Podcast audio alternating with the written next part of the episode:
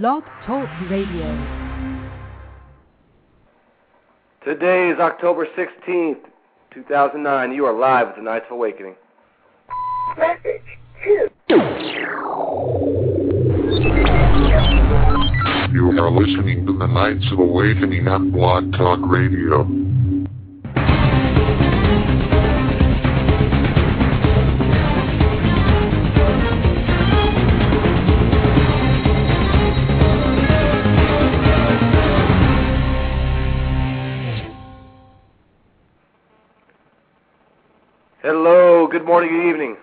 Knights of Awakening, broadcasting live from our corners of the universe to yours. We are your hosts, Knights David and Justin, reaching out to all of you, our brothers and sisters, wherever you may call home. Evening, David. Good afternoon, Justin. How are we doing, sir? Man, we're getting cold over here. You yeah, we're getting cold. I'm, yeah, I'm stuffy. I got a cold, and uh, it certainly doesn't help my singing voice any. Yeah, it's like 51 degrees here. It, uh, yeah, it's been kind of wacky here too. It gets hot and cold, hot and cold, hot and cold.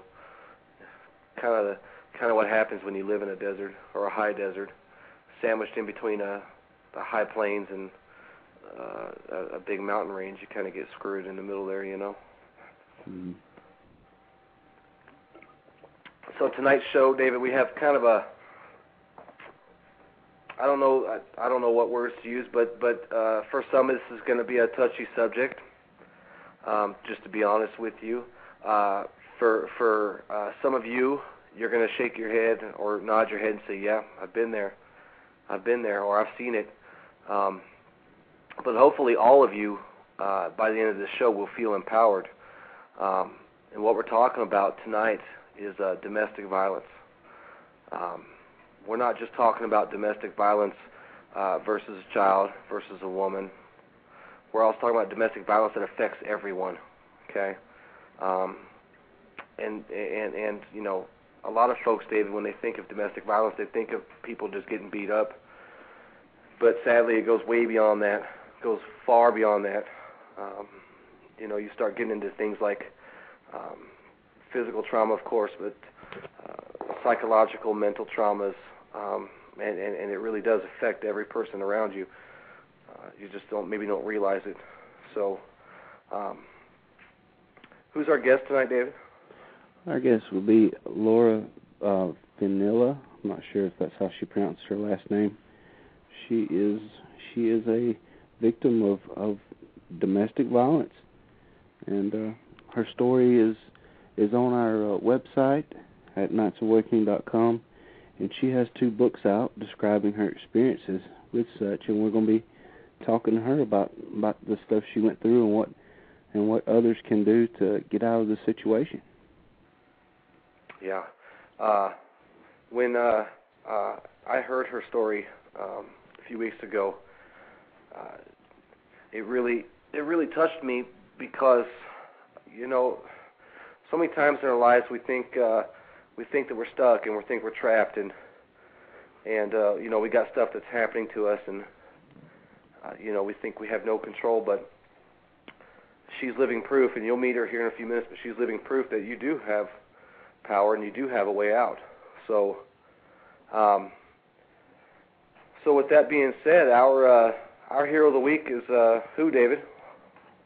Our hero of the, the week is all the, the survivors of domestic violence and those who who have helped them out of the situation, whether it be a police officers or next door neighbor or relative of the victim, uh, whoever whoever aided that person to get out of that situation, and the people themselves, because it it's a complicated situation when uh, if you find yourself financially dependent on someone and they're abusing you, so it can get really messy and it's tangled up a lot in life and it takes a lot of courage to sometimes to get out of that kind of thing. It's not it's not as easy as breaking up with a boyfriend or a girlfriend. Is you know like like you could when you were 16 it's uh it's different once you get out in in the real world. But uh those Right. are our heroes. Those are our heroes. And uh, this month is uh, um, domestic violence awareness month for those of you who didn't know that October. Um, I just want to throw some stuff at you guys. Uh, and uh, you know, just mill it over and, and, and, see if maybe you've heard this before or not. Uh, again, the the point of our show tonight is, is to empower all of you uh, with knowledge and with information that you can take with you, um, and maybe make a difference in, in not only your life but but someone else's. Mhm. So, um, some of these some of these stats that I found, David, really kind of shocked me. I didn't realize it was as bad as as uh, as it is. Um, you know, one in four, one in every four women will experience domestic violence in their lifetime. Mhm. One in four. Okay, that that's huge. There's like 300 million people in our country alone.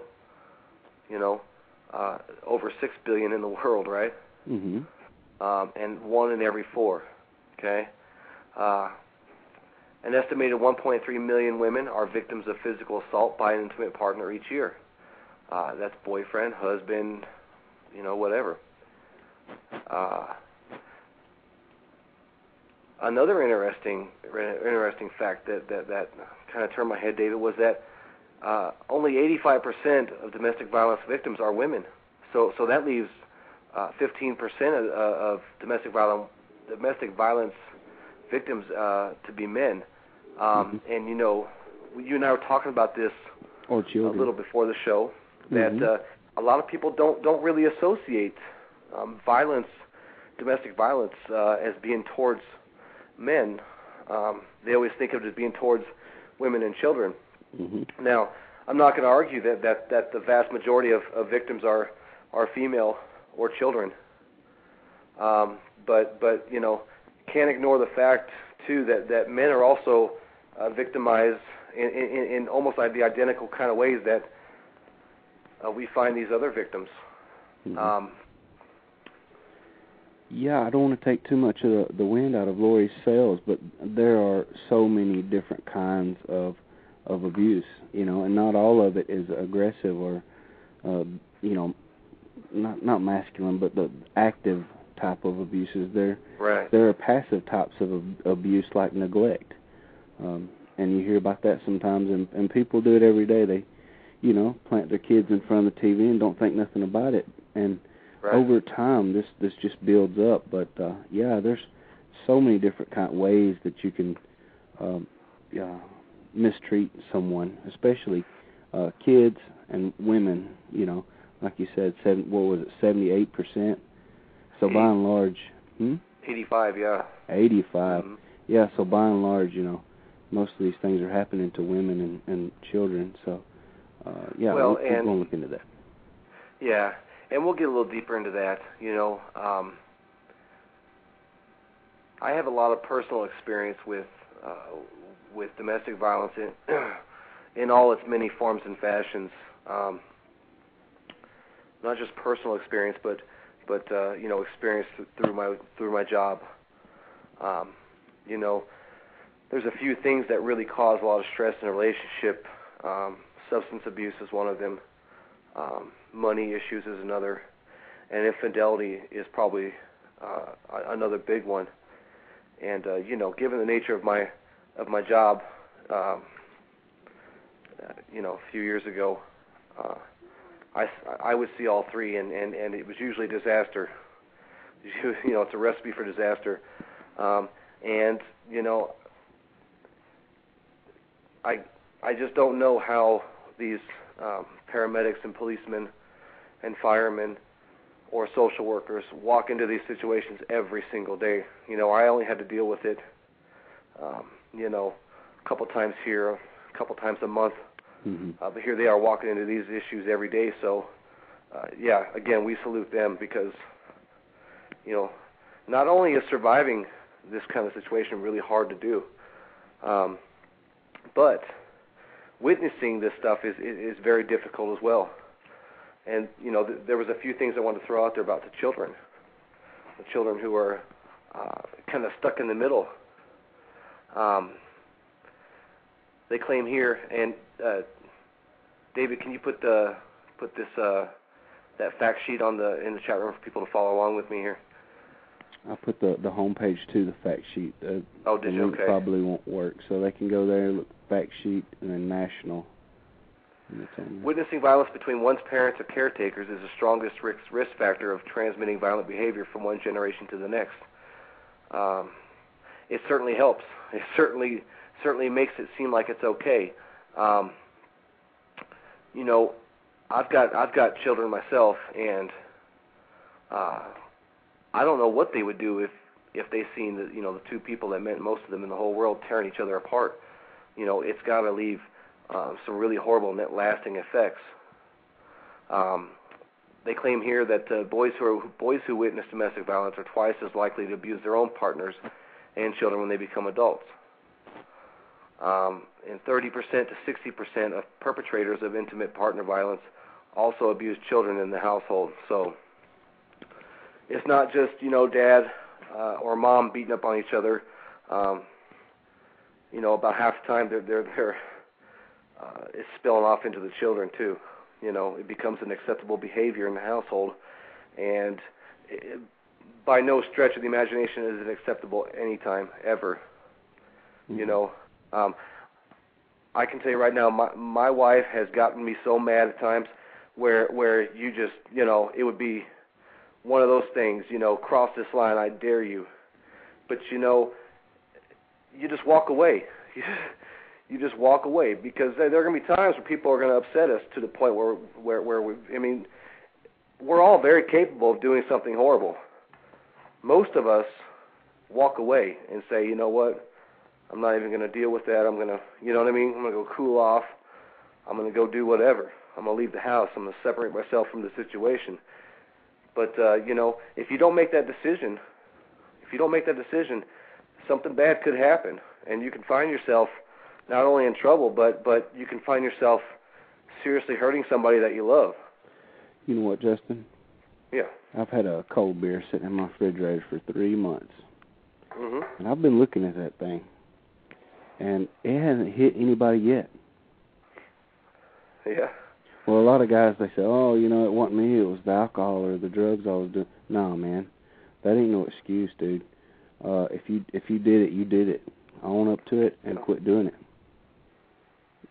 blaming uh giving giving the putting the blame on something else beside yourself is is is no good you have responsibility for your actions no matter what kind of uh no matter what kind of intoxicant you may be on it was your Yeah. decision to take that intoxicant so therefore you uh you consented to being under the influence of said drug so you wanted to do that I agree. I, I I agree.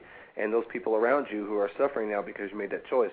right Um, but again, it's easy for us to sit here and say, uh, "I wouldn't do that.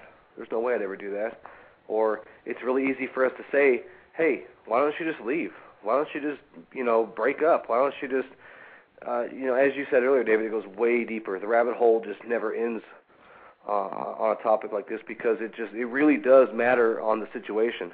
mm-hmm. It really does depend on uh, you know what these people are going through at that moment and and in that particular situation. Mm-hmm. Um, so so hopefully we can all walk away today and, and, and have learned something. Um, I'm certainly looking forward to it.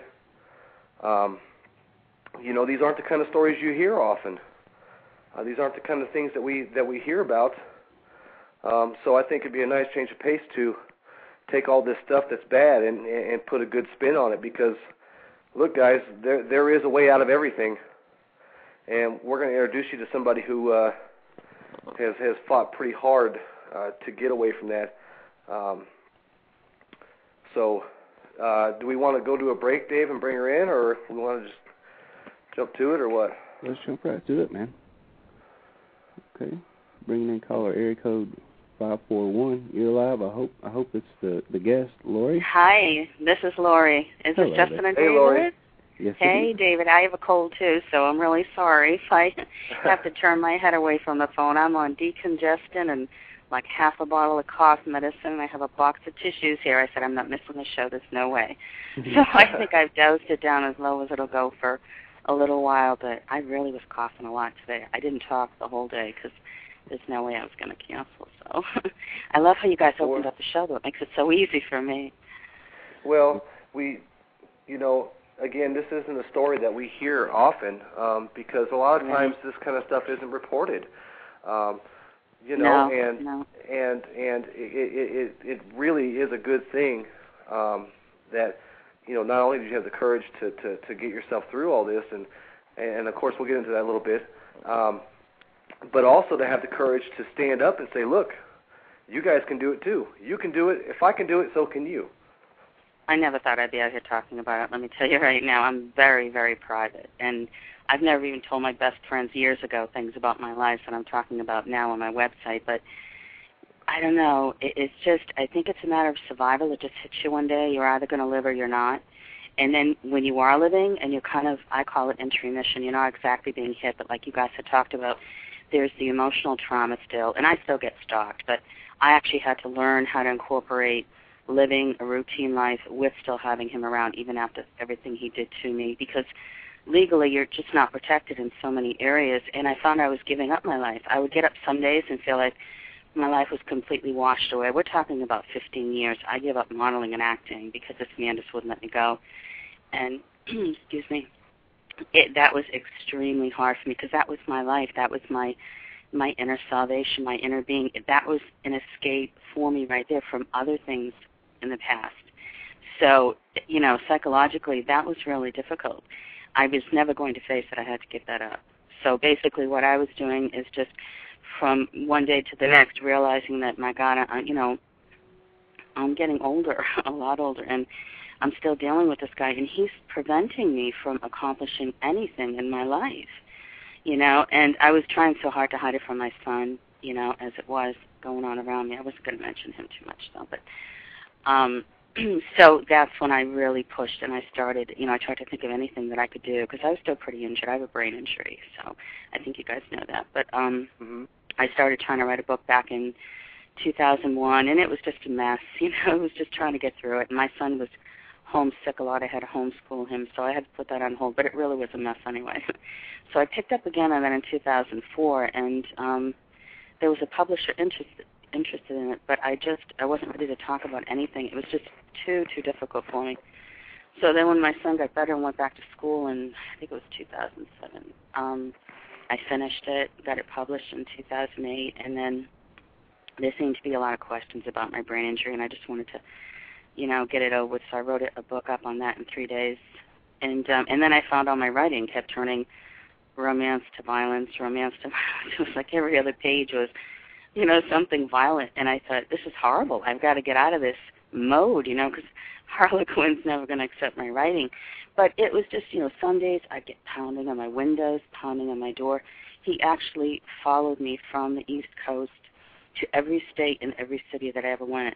And it seemed like he was moving in because, I mean, he would drive by in his truck.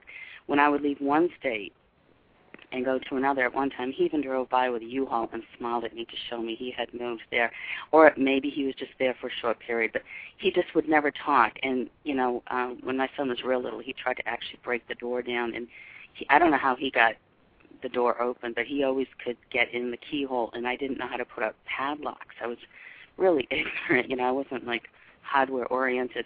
So I'd have these chains going from my door up to my bathroom where you have those towel rods that are sealed in there and he'd be, you know, All pushing right. on those and yeah, and the more I'd call the police the worse my life would get. He would actually turn around and he had social services at my door. I mean, we're talking at least three different times.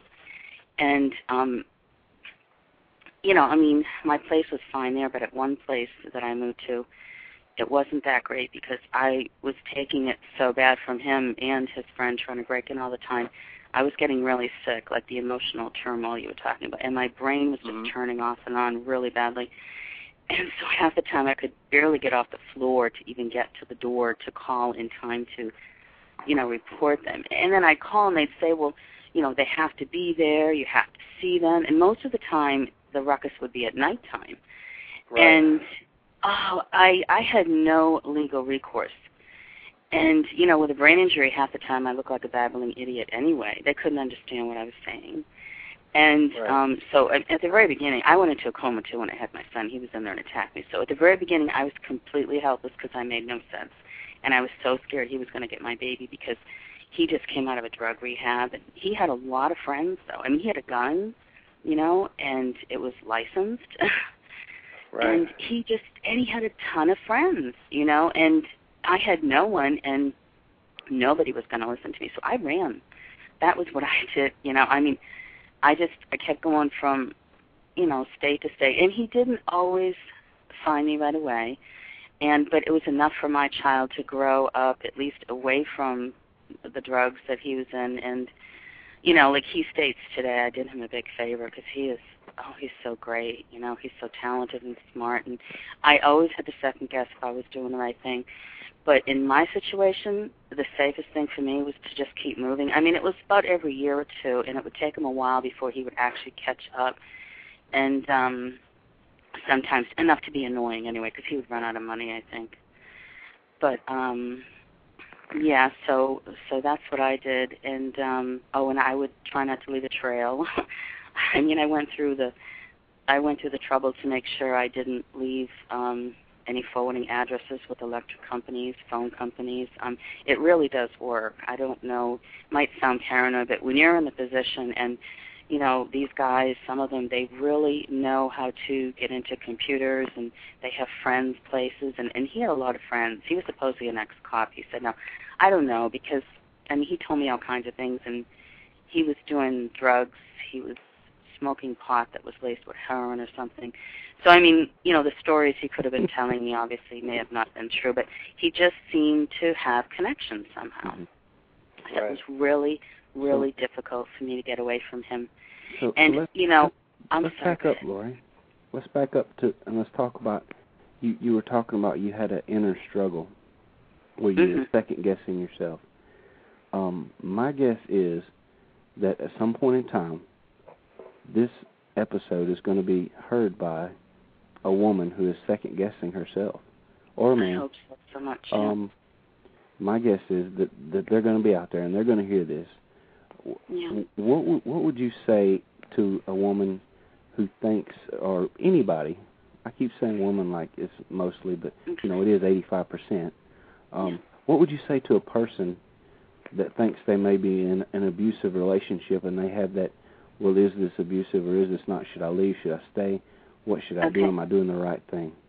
Well, talk to somebody first of all, and if you get a negative response, then talk to somebody else.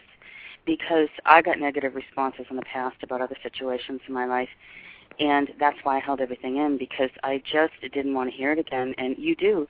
I mean, I actually was counting the number of times I was hit to try to tell myself, well, that wasn't enough to call call it, you know, to be a big deal you know? I just felt right. i didn't fit into any category. And you know you get that first hit it actually takes control away from you. Now there's a lot of people that we hit once you know and we hope that they don't hit again. And maybe that situation's out there. You know we don't want to think that just because somebody loses their temper once they're going to do it again. You know maybe they could get counseling or something but definitely twice. I mean that's enough. You don't need a third. And I actually found myself doing that. And if there were years in between, I thought, well, he's, you know, he's not doing anything, you know, so this is good, right? You know, but I mean, the thing is, it's, you know, after the second time, I suggest, you know, that that you, even the first time, you should talk to somebody to make sure you're okay, that it doesn't go any further than that. But um, just don't not talk. That's the worst thing you can do because that's what I did. I'm, we're talking for years by myself running from this man because when I would reach out, I'd reach out to the wrong people, and they would just say negative things. Some were guys, um, guy friends of mine. They weren't sympathetic to me, and I guess a lot of guys I was friends with, they had wanted to date me, and they felt scorned. And when I needed them, they weren't there. And you know, then I got scared people were going to get hurt because he was really violent. I didn't want to get anybody involved, so I just stopped calling people. But you you know even if it's not your friends or your family there are um support well the cyberspace makes it easier because i had no way to get in touch with anybody. I was so terrified i wouldn't even answer my phone because he would call and hang up so many times. But i think because we have computers now even if you have to go to a library i mean i searched and found so many different groups and organizations and women out there that are so strong Diane Wetendorf. Oh my God, I admire this woman tremendously. Susan Milano, I love her. Um, and she's gone through similar experiences, worse, I feel, than I had. And I didn't think anybody went through anything worse than me. These women are so empowering, Susan has gone on Oprah, CNN. If I could do half of what she's done, you know, I mean, I feel elated. like I, I did one show prior to this. I felt like I had just done a movie, like I had been rebirthed. And that might sound funny to somebody else, but I, I felt myself again alive, you know. And it's just reaching out to somebody, you know. Um, like I said, even if they're a stranger, a stranger might be better, you know. And um, you know, I, that that's what I would suggest. Um, just talk. You have to talk. Do you care if Justin and I put in uh, two cents in the hat here on this one?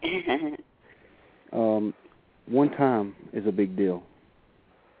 Okay, and it's like an iceberg. You know, there's a little bit showing above the surface, and then there's a, a big body below that you can't see. If if if you get hit, um, what you're seeing is the visible part of the iceberg. There's a whole lot of stuff underneath it.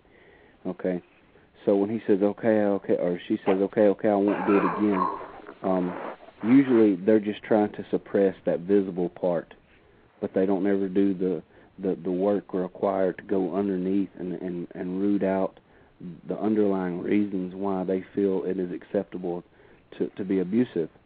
Um, so one time is is enough to seek help, and if you find yourself hitting someone else, it, it is your responsibility uh, to go to go find that help for yourself. You say, Right. I have an anger problem.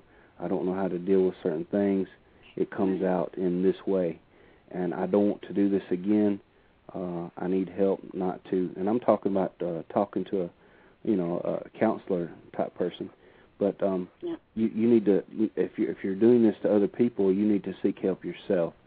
And if if someone is doing that to you, then you need to make sure that they seek help uh, for those underlying problems because if if those are not resolved, um, sooner or later it will resurface. Justin, does that sound about right to you, man? Yeah, I you you know I I kind of apply it to to just about everything. Um, and, and for example, if I'm walking down the street and somebody hits me, um, even if I don't know that person, that's unacceptable to me. So why would I allow somebody, you know, that loves me, um, or or is close to me, or knows me, or is related, or whatever, to hit me as well? Um, you know, again, I I try not to put too much on it because, uh, uh, you know, it's easy. Again, it's easy for me to say, you know, get out of there, or it's easy for me to say, um, you know, get help and stuff. And I, I, I think what both of you are saying is very, very good advice. Um, you know, I, I'm just, I'm just kind of looking at it from, you know, actions speak louder than words. You know, um, you know, it. Uh, without getting into too much of it, um, you know, I, I know a few people who who have escaped uh, this type of thing, um, and I don't want to uh, say who or what because it might cause some cause some issues. But uh, uh, you know, basically, it took them a long time. Um, it took them a long time to just get out, and, and it goes to what like you and I were talking about, David. It's it's more than just the hitting. It's um, you know, many of these people are financially uh, dependent on these people. Um, many people many times they may not have any family or um, you know friends around them to help them because this person has completely cut them off from everybody and everything around them. So that uh, in a sense the only person that exists is that person that's doing the beating. You know what I mean? Mm-hmm. so um, you know I don't know man. I I think it's a lot easier for me to to, to say than it is for some of these folks to do um, Can I say one thing, Sure. Justin? I think sometimes because in my experience, I know, and, and I can think back now. I couldn't think at the time. Once you're hit, it's like a drug. It just overtakes you, and it holds you until that next hit. It can hold you for a year. It can hold you for a couple of years. And I think sometimes, let's say the man or the woman wants control, you know, and they come down and they they do it to you again because they can see that you're getting a little bit too strong. That's been my experience for what I've seen and with myself. It just seems like whoever wants to control you, that's kind of how they're doing it. And like I said, I don't know if the endorphins in our brain just go the wrong way, but they seem to do something that maybe too, if there was any prior abuse, that's a possibility. but you know it's Oh, harder right. to get out that way. Yeah, because it just starts again, and you just you know you freeze and you go along with the pattern of it, and I, I really fear you know more for people like that because some people when they hit right away, it's like don't you dare, and they're out that door. Right. That's the common response. But you know, a lot there's a lot of women out there that that's not the response, and that's scary because those are the ones that are in it for years, and we have to figure out why. Why is this? You know, Right. they're like you said, they're afraid, they're reliant on them, they have children, money. I mean, and Mhm. um, you know, and even after the years and years of abuse, and they're still there because they have the kids and whatnot. But the hitting has slowed down you know, maybe this is a time for them to try to do something for themselves to get themselves a little bit stronger. Maybe they subdue the situation enough, and I'm not even saying they should stay there, you know. I mean, but you know, I don't know. I don't know how to tell these women to get away from those situations. Hopefully, they still won't be with them, but at some point in time, after years and years of giving up their life, that they'll reach out and do something for themselves, not to give up their entire life and feel like they're too old or they're not good enough anymore, they're not pretty enough you know you can always look good and always do things you know i mean god i had no money for for makeup i was miss miss living on park avenue dating stockbrokers where you know doing model shoots with sunny vodka shot with junie and lennon and then i'm with this man who does drugs who's on welfare and i have nothing you know so i mean and i'm thinking how can i even relate to any of that again i mean there's just no way i mean i started getting uh, expensive um trials of anti-aging online. And I know this all sounds um, shallow, possibly, but you know, it really helps for a woman to look good and feel good to pull herself out of that rut. And you know, as shallow as it might sound, it really helped me a lot. And I found talking to other people that they really, I mean, they look and feel better about themselves, and you know, they're going towards other goals in their life just to, you know, find other ways to get around, making yourself feel good. You know. If you can't go back to college, just take one course. Go take a painting class. Just you know, with me, I had nothing. I mean, no money. Um, I had a pencil and a piece of paper, and I wrote. You know, I said nobody's going to take this away from me. This is one thing I have. This is mine.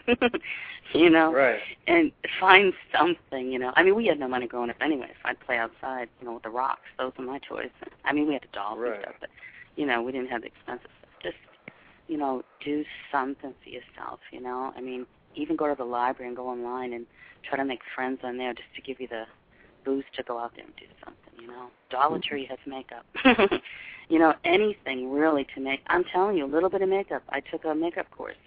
I was a licensed makeup artist in Boston. A little bit of rouge on your cheeks. You know that that doesn't lipstick. that doesn't sound shallow at all to me. Um, Oh, good. Me either. there there are No. there are levels to a being. You know, we're all made up of uh, you know physical, mental, spiritual, however you want to break it down. There's there's parts to your being, and uh, a lot a lot of times people get down in a rut and and they can't get out. And um, there's a, there's a cliche that says every fool needs a rainbow. That means uh, that means if you have if you have no goal, if you have nothing to look forward to, a lot of times you'll get sunk down in the you know the the mud of depression and despair and and all Dying that stuff. inside. So something like a uh, get getting your hair done, your nails done, you know, uh, that kind of Yeah. stuff. It, it can definitely uh, change the way you feel enough to where you can think clearly enough to analyze the situation and use those critical thinking skills and make the necessary decisions that you have to make. Whereas the haircut made the difference of being able to think clearly or not. I know it sounds weird, but you know there's No. there's psychological principles in there. No, I Uh, appreciate sure. that you guys see that. Even cut your own hair. I cut my own hair. Get Mhm. get the nail polish at the Dollar Tree. I can't push the Dollar Tree enough.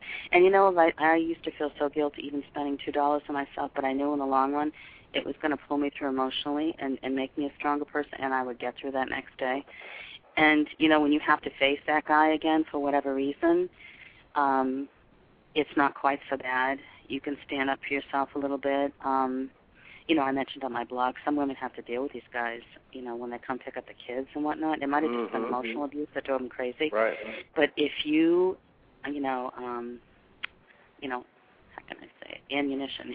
you put ammunition on yourself, like you make yourself look good, or you know you're doing something that day or the next day, or you're working on something. You won't even notice, you know, what he may be trying to do to you, or she might be trying to do to you. You know, they might be trying to bring you down, or you know, just uh, say bad things towards you, make you feel badly. You just don't notice that as much. And I guess that's with anything, but you know, having to deal with that that same person that may have done even worse things to you, and um, I mean, they can even have, you know, hit you and done horrible things, and legally, I think after they've done whatever they have to do, the court has appointed whatever um, time they serve or fines, whatever. You still have to deal with these people, which Sure. is horrible. Yeah. Sure. I would I would probably argue that that that at times is worse than dealing with them while they're abusing you. Oh, you know, God. because there's always that, you know, it, it, we never forget, you know, we never forget No. anything that happens to us, especially, you know, people tend to remember things more when they're either extremely bad or extremely good. Mhm. And you know, when these things are happening to you, um, it, it it certainly does rehash everything um, that that you know that that made you feel horrible. Yeah, you um, relive it over and over again. Yeah. Sure. It, even when they're not around, uh, you know, but when they're standing right there Oh, and they're looking at you, it it, it it's got to be Yeah. ten times worse. Yeah, I used But, to pop uh, up night scared. Yeah. Yeah. But David, it's a lot like it's a lot like um, there are ways to there, there are ways to, to to and I hate to use this word brainwashing, but I'll use it because I can't think of a better word. Mhm. You know, terms yeah. like brainwashing, um, re-education, you know, things like that that we've heard throughout history. You know, these things are done through progression. Okay. Mhm. So so your first step is to physically torture or physically um, destroy somebody. Okay. Mhm. You f- first you break down the body. Okay. Yeah. What, once you stop breaking down the body, then you move in, and now you're gonna you're gonna play good cop bad cop with them. You're gonna be the destroyer, but now you're gonna be come in, and now you're gonna save them. Mhm. Okay. Yes, Munchausen gonna- disease. I Right. say that about mine all the time. Oh my God, yes, yes, yes. and you're going to come in you're going to come in you're going to save them then you're going to gain their confidence okay Oh my now God, what yeah. you're going to do from from there what you're going to do is you're going to start to manipulate not with beating them up. You you might a little bit just to keep them in line okay but you're going to start doing these things psychologically and mentally and you're going to start rearranging their life for them. Yeah. and eventually you know this this man woman or child is going to be your slave basically um and and and they're going to feel powerless because Now, in a sense you stripped everything away from them so now, knowing that yeah what would be a person's motivation for wanting to do that to another person? another rabbit hole that goes a, a million miles deep dave you know uh, it could be things like it could be things like um you know for some reason they feel like they need to control somebody to the point where where they are god in a sense and that nothing happens to that person Yeah. or nothing is given to that person unless they say so um you know for whatever reason and and, and again that could go on forever we can try to speculate you know i think it just depends on what the person has had happen to them in their life you know Would you would you Yeah. say fear fear, insecurity, and feelings of inadequacy would make I would say that- do that? I, I'd say those are probably the three big ones. Yeah, Okay. all rolled up in a neatly little package that that really screws you up and causes you to to to do these things to other people. You know, um, what these folks are doing, David and Lori, they're not. And, and and honestly, many of them may not be doing it on purpose at first, or or or they may not even know they're doing it. But in a sense, they're they're simply trying to, uh, you know, get this person so submissive that that they are going to look to no one else but them for everything. They just see that And they that- want their way. Yeah. Right. Right. So, you know, I mean, the hitting thing is obvious, right, David? I mean, if someone's hitting on you, it's obvious.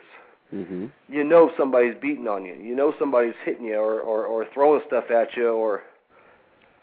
But there's some other warnings. You know, there's some other things that, that go on here that, that that maybe we can tell people about um, that, that aren't so obvious. Yeah, I didn't Um, have that that right off. Right. It was more like it was more like you're worthless without me. Um, you know, yeah, you wouldn't be able to. Oh yeah. Yeah. He didn't even say So- anything to me. It's just weird, but I'll go ahead. so Lori, I, maybe you can take us some uh, through some of these things. You know, looking back now, some of these things that uh, um, weren't so obvious to you, but now maybe are, are more obvious. Maybe you can take us through some of these things so folks can know uh, what other things to look for rather than hitting.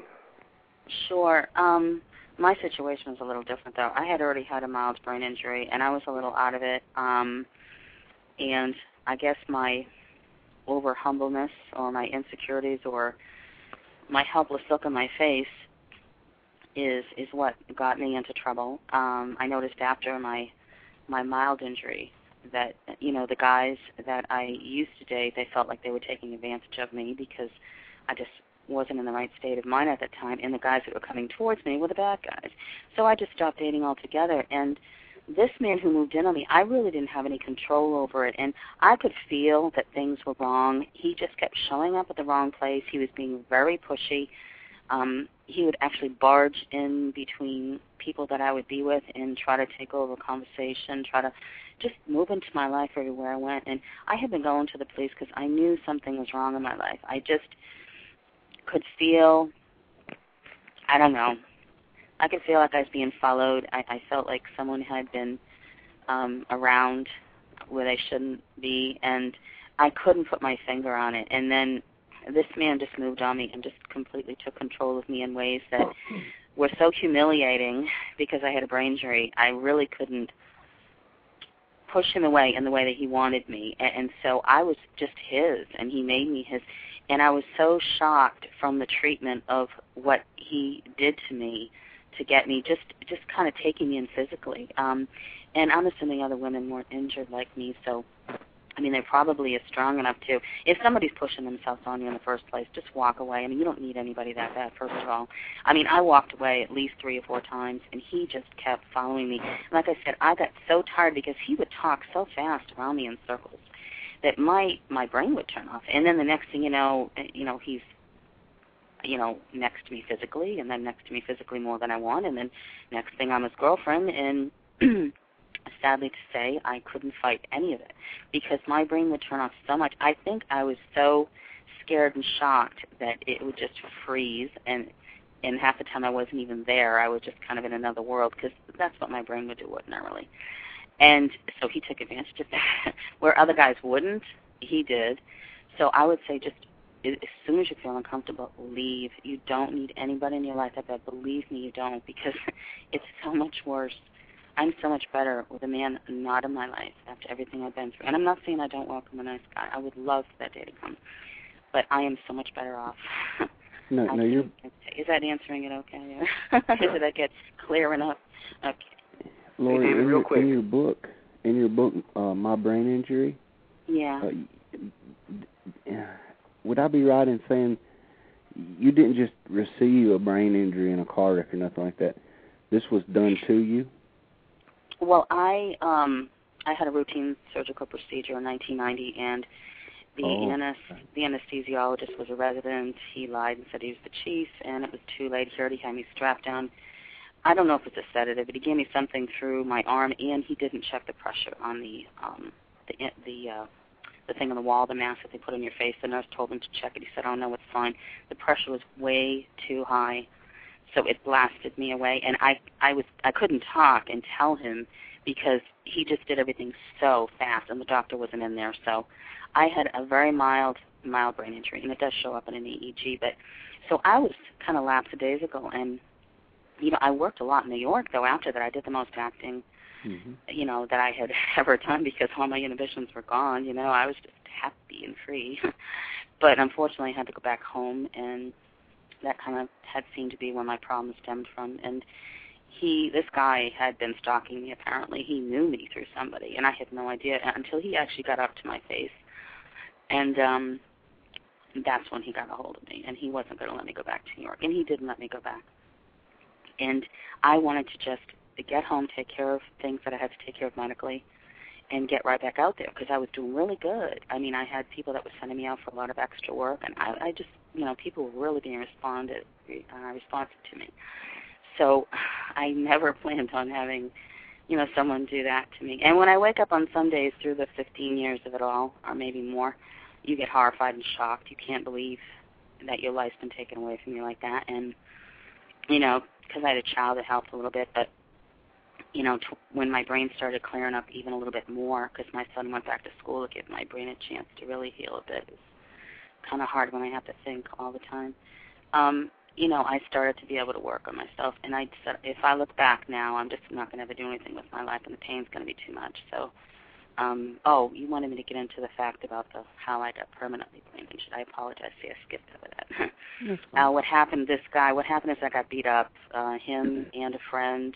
They they beat me up. He wouldn't let me leave the building. Um, I got hit really hard on the head.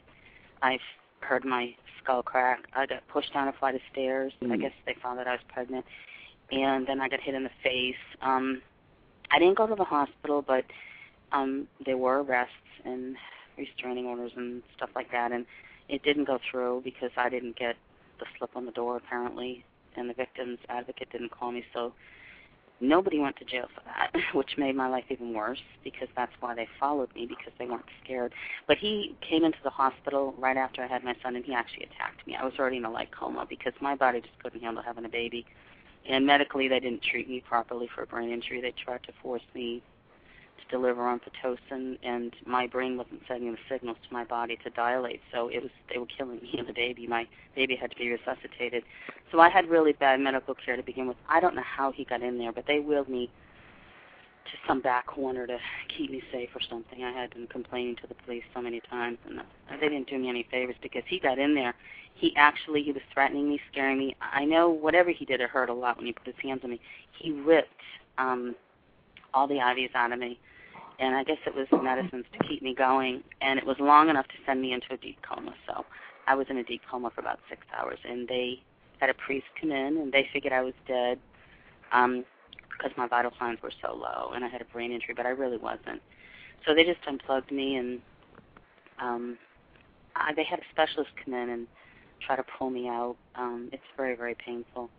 But they tried to do everything they could and I I did I did I bounced up out of nowhere and I was blue and the nurse was surprised and um I made it through. But because of it I have a permanent brain injury now. and You're just not the same after all that. You can't be hit on the head when you already have a brain injury and then go into a coma for six hours, I mean, you're going to lose more oxygen. So it's just, um, you know, it, it was infallible that I was going to go through. You know, so that's how I got the brain injury. Okay. Hey, uh, before we uh, uh, get any further, David, I wanted to kind of talk about uh, some of these other uh, signs. Um, oh, sure. Yeah. you know, we were talking about why do why do people do this kind of thing? I I would think for the most part, something inside them, you know, makes them feel like they need to have absolute power, control over this person or group of people or whatever. Okay. Um, we talked about the economic uh, side of it. Um, you know, I've seen this stuff firsthand, um, and Lori, you can you can chime in if you uh, if you you know if you want to. Um, okay. uh, preventing preventing your partner from getting a job or keeping a job. Um, I I had next door neighbors just recently um, where the the wife would uh, get a job because the husband didn't want to work and he was demanding you know that she make money and as soon as she'd get a job he would start calling there and start causing problems and she'd get fired and this happened probably 15 times in the, in the span of one Mhm. year Mm-hmm. um, okay. uh, here's another one, David, um, that that kind of goes along with that control and that that that uh, re-education piece that we were talking about. Teaching your partner to ask for money, always ask for money. Never let never let him or her have any money of their own, but they have to come to you and ask for it all the time, Oh gosh. right? Okay. Mhm. Um, giving that person an allowance. Okay. Oh my god. I can tell you right now, if I if I told my wife she had that, that she had an allowance to follow, she would just all she would do is start laughing at me. She'd just start laughing because you know, if anything, I'm the one who has the allowance, but but that's because I'm horrible with money. You're a good you guy. know, That's fine. Well, that's because I'm horrible with money. I you know, I'd rather have her hold on to it. But but but Yeah. you know, these are these little things that that go into um, keeping somebody in check.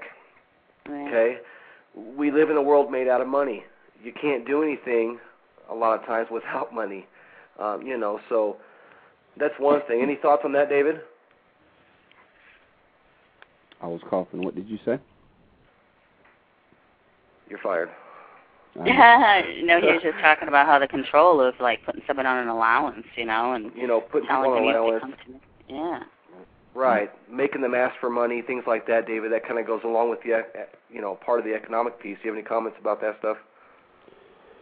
Uh, not in, not in particular. I know that Okay. it's it's it's a really bad situation when a when a woman finds herself out in a in a cold, strange world where nobody cares about them, and they are financially dependent upon a male, and um, they have they have nowhere to move to. They they're, they're looking at being homeless. They have uh, possibly kids that were formed within the relationship, and they know that they have to be accountable to the courts as to being a a fit parent. You know, the if, if it goes to court, Right. the guy's going to say, "Well, she don't even have a house." You know, well.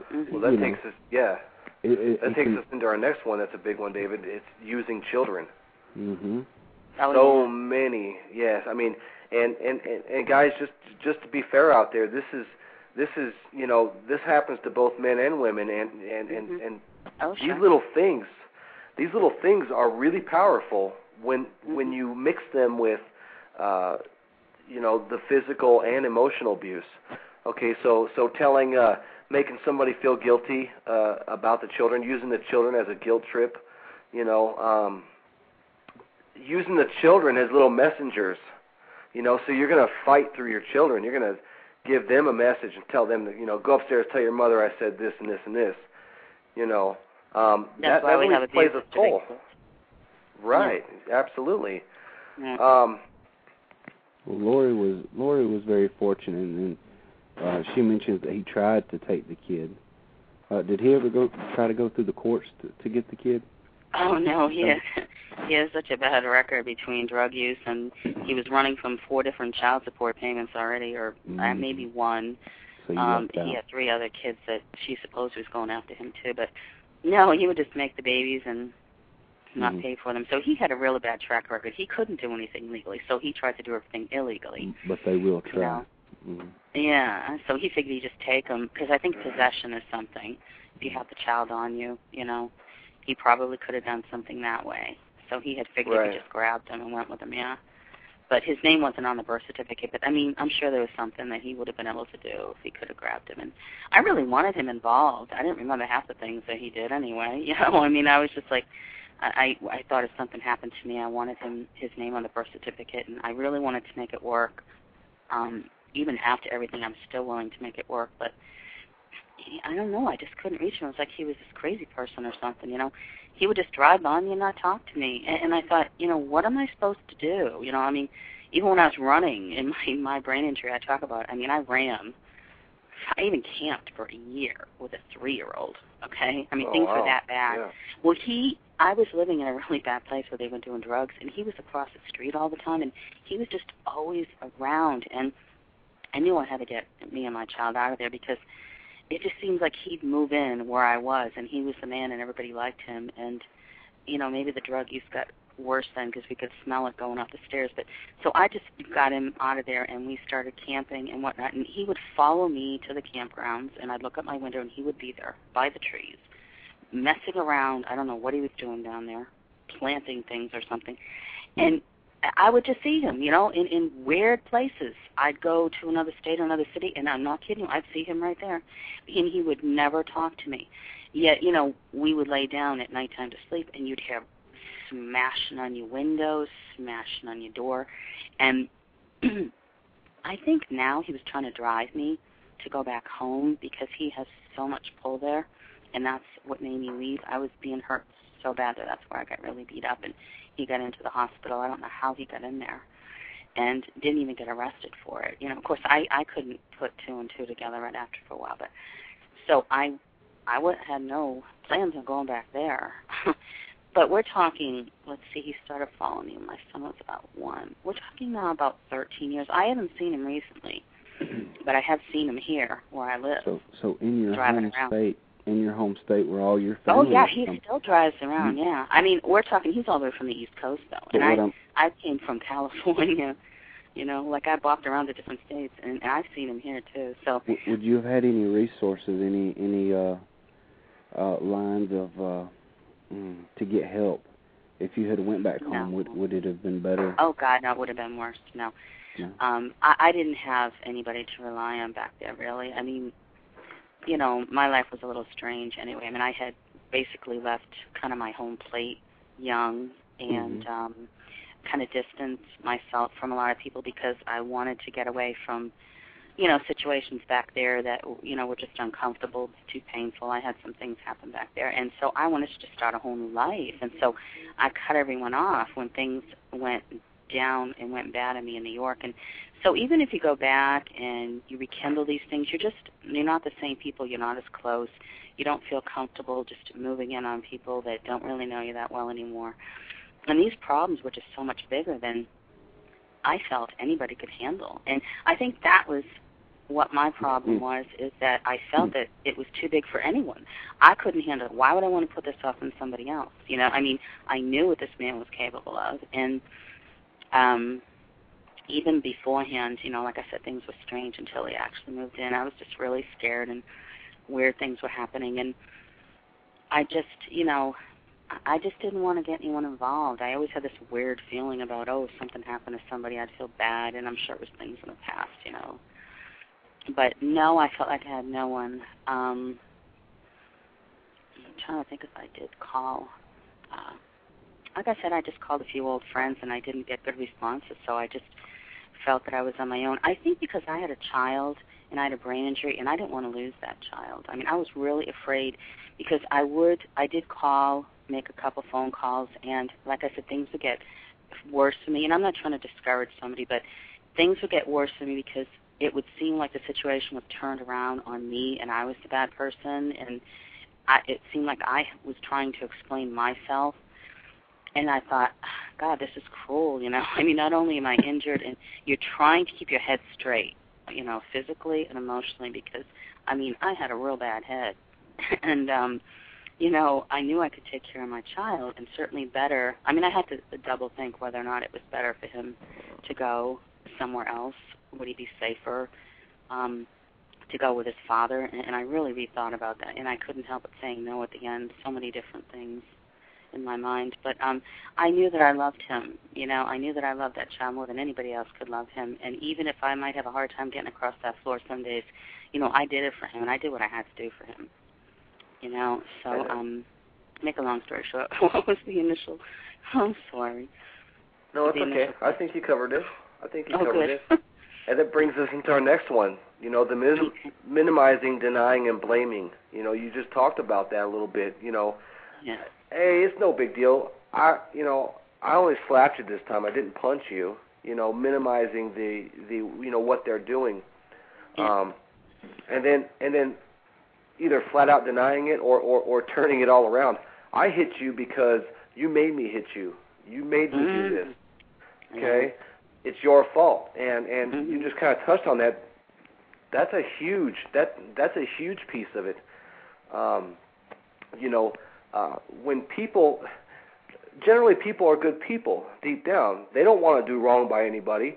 So if they feel like they're doing something wrong, um, and if they feel like they're, you know, they may be the ones getting smacked around or, or uh, yelled at or screamed at or whatever. Um, if they feel like they're to blame, you're just going to tighten that grip even further on them because now they would now, now they want to try to make it right. Now they want to try to do good by you, you know. Um, and you kind of touched on that. Um, another one, David, is, is is one that I think we talked about uh, before the show was isolation. You know, uh, controlling what what the person does, who the person sees, um, Yeah. you know, who the person talks to, what they're allowed to read, what they're allowed to watch on TV, um, watching everything they do outside of the home. Um, you know, and and the big one, David, big one. Back back to the emotional part of it, using jealousy as a tool to to further that blame. Right. You're talking to somebody. You're looking at somebody. Right. Yeah. I, Yeah, I I, tried to date a little bit. I had that. Go ahead. I'm sorry. I'm going to hit you because uh, you made me jealous. you know, statements Yeah. like that. It, it really does have a big impact, right? Not on me. I would say you got a problem if you're jealous. Well, again, Yeah. it goes back to you know it goes back to the situation. You know, I I've probably you know in my course of my job, I've probably been witness to or been involved in um, you know 50 or 60 domestic violence uh, issues with with different Wow. couples and different people, and every single one of those were different. They you know of course you had the the hitting, the yelling. Mm-hmm. Uh, sometimes it was sexual abuse was involved, but but for the most part, every one of them were different based on what the person was saying or what the person was doing or what caused it. You know. The, the Um, thing that the thing that disturbs me most about saying something like "you made me do this to you," um, you, you remember a few weeks back we talked about uh, some training that you received. Yeah. Um, that kind of statement sets that person up. It splits them into do, two different interests. Uh-huh. One of the one of the interests was the the part of themselves that that violated some some crime, and the the, the other part of their self is part of them that has your interest at stake. right. So so you have divided them, and you've automatically got half of them on your side. They're outnumbered two to one already, uh, and that is Right. that is manipulation. Yeah. Yeah, and that's one of the subtle. It's one of the subtle things that that that really helps you um, grab hold of someone. Um, and and and and it, it's it's really tough, David and Lori, because you don't even see it coming. It just you know they're doing it, and you don't even see it coming. That manipulation is usually very very subtle um, to the Mhm. person involved because they've already gone through these different steps. Okay. You should feel already- something though. I think, unless you've already been through abuse and and that succumbing could already be there, but Right. you should feel something. Or, um, I mean, I knew, I knew what was happening. I just couldn't stop it. But oh, hold on, I'm coughing. I can't believe I'm holding out this long, but yeah, I think it's probably different with everybody. You know, it's it's probably a. But I, it probably starts different with everyone. Some know, some don't. Some, you know, they they're ignoring it because, like I said, they that's the only way they know how to deal with things. So maybe I don't know if that means something. You know, the different reasons why people end up in those situations. I don't know if it's something we could ever look at and you know try to attack and try to limit this, but I don't know. That's something to look at. You know. hmm Mhm. Well, you have one person that's trying to control another. So if you're Yeah, you're, as to why we're if you're in a reacting to it. relationship, These different ones. Yeah. if you're in a relationship and there is a battle of wills to where you have you have a, a a will to go one way and they have a will to go another way and and you're bumping heads um and one person is significantly stronger than the other and just totally dominates them against their will Yeah. uh that would be uh that would be your clue right there that you're getting ran over If you've been hit before too, you're afraid because you can feel that power coming from that person too. And it's much Mhm. easier, I think, to take somebody who's been abused before. You know, you don't want to go down that road again. You don't want to make a bumpy path for yourself. You're thinking, hey, it's better. You know, I I can think of some instances you asked me, and this is a um, a perfect response for, you know, what I would do. Um, I was having a little bit of pain getting away from him one time before it got really bad, and you know what? I would have taken that pain any day now and left. It would have saved me 15 years, and I know I have my son. I'll never regret that, but 15 years of pain, I would have pushed. If you can get away, even if it's a little pain, just go, because I didn't want any more. Yeah, and, and yes, if I could change something, that's what I would have changed. I thought it would So- go away, stop. Eventually, I'd be able to get away from him. So, Lori, it, it seems to me, um, with all these situations that I've been involved in, that I've seen, and that I've read and heard about, and and, and, and even looking at your story, what it seems like the hardest part uh, of these situations is that moment that you decide to go, that moment you finally decide to break away. Um, you know, can you can you uh, kind of kind of give us uh, uh, you know some insight on uh, what that moment was like for you? When, when you finally Sure. just had enough and you finally found the courage to break away? My son. I did it for my son. I probably wouldn't have, uh, you know, I wouldn't have had the strength if it wasn't for him. And I feel bad. He he was actually in the middle of it and completely involved. And you know, I I think of every day how could I, you know, have done this to him? There must have been some way I could have gotten away. And but then that's saying you're regretting having him. And you know, obviously I don't. But you know, I had him in a horrible situation. But my son, uh, looking at him and him and his friends, uh, the abuser and his friends were moving in on me um, very quickly. The atmosphere around me was changing very badly, and they're bad people he deals with. And and you know, I, I could see my my very small child then, and I, I knew he was in danger. So I ran. I ran with him, and I knew I, I had to think. I thought for about two minutes, maybe three, and I knew I was making. I had no idea where I was going.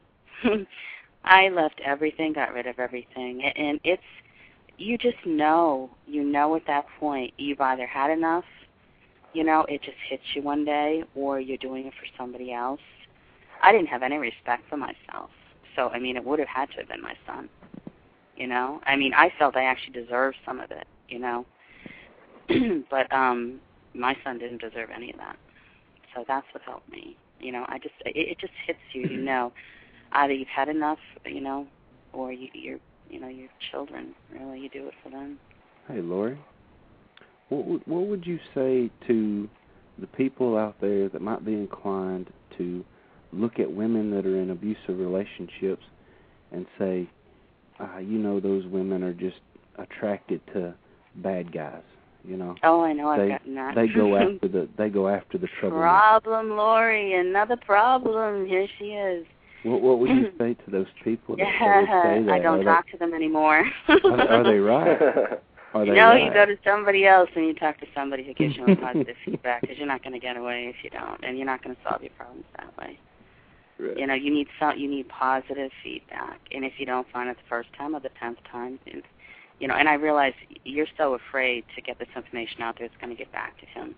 So, you know, you do want to try to go to reputable, you know, people. Um, sometimes, you know, there's private people out there that have these these groups and organizations, you know, that have gone through it themselves.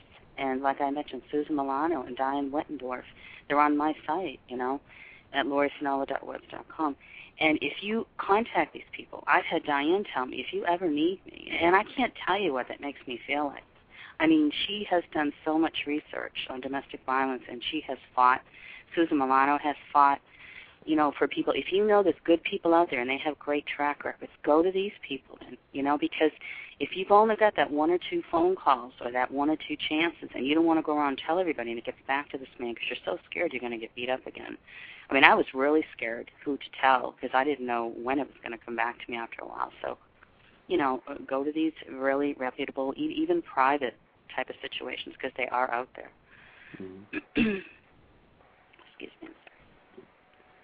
Okay, so tell us tell us about your books right quick. Throw some uh, throw some Oh, plugs sure. out for your work there. Uh, which one? My brain injury or to all my?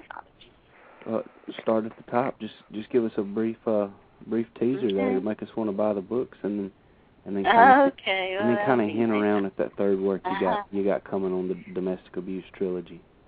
Well, they'll probably like my brain injury better because my brain injury, I, it's it's uh, nonfiction, and I really, I did it once and I didn't look back because I, I, I talk about very embarrassing moments in there, but I just it was another one of my breaking out experiences, and I felt that if I was going to live through it, because I knew I was really sick and weak from being hurt so bad, and some days would be better than worse, and believe it or not, just from breaking out and talking about every single thing, I mean, physically I feel stronger and like I can do more. Um, so the my brain injury basically it goes from it goes from the injury all the way through. It, it tells how I got it. I do talk about the you know the domestic violence part of how I got it, but I, I talk about how I felt, how you know the uh, the unfairness of um, being injured and having people look at you and judge you and you know say horrible things and and you're treated like sometimes you know a basket case and it's just you know it's kind of torture on top of torture you know there's no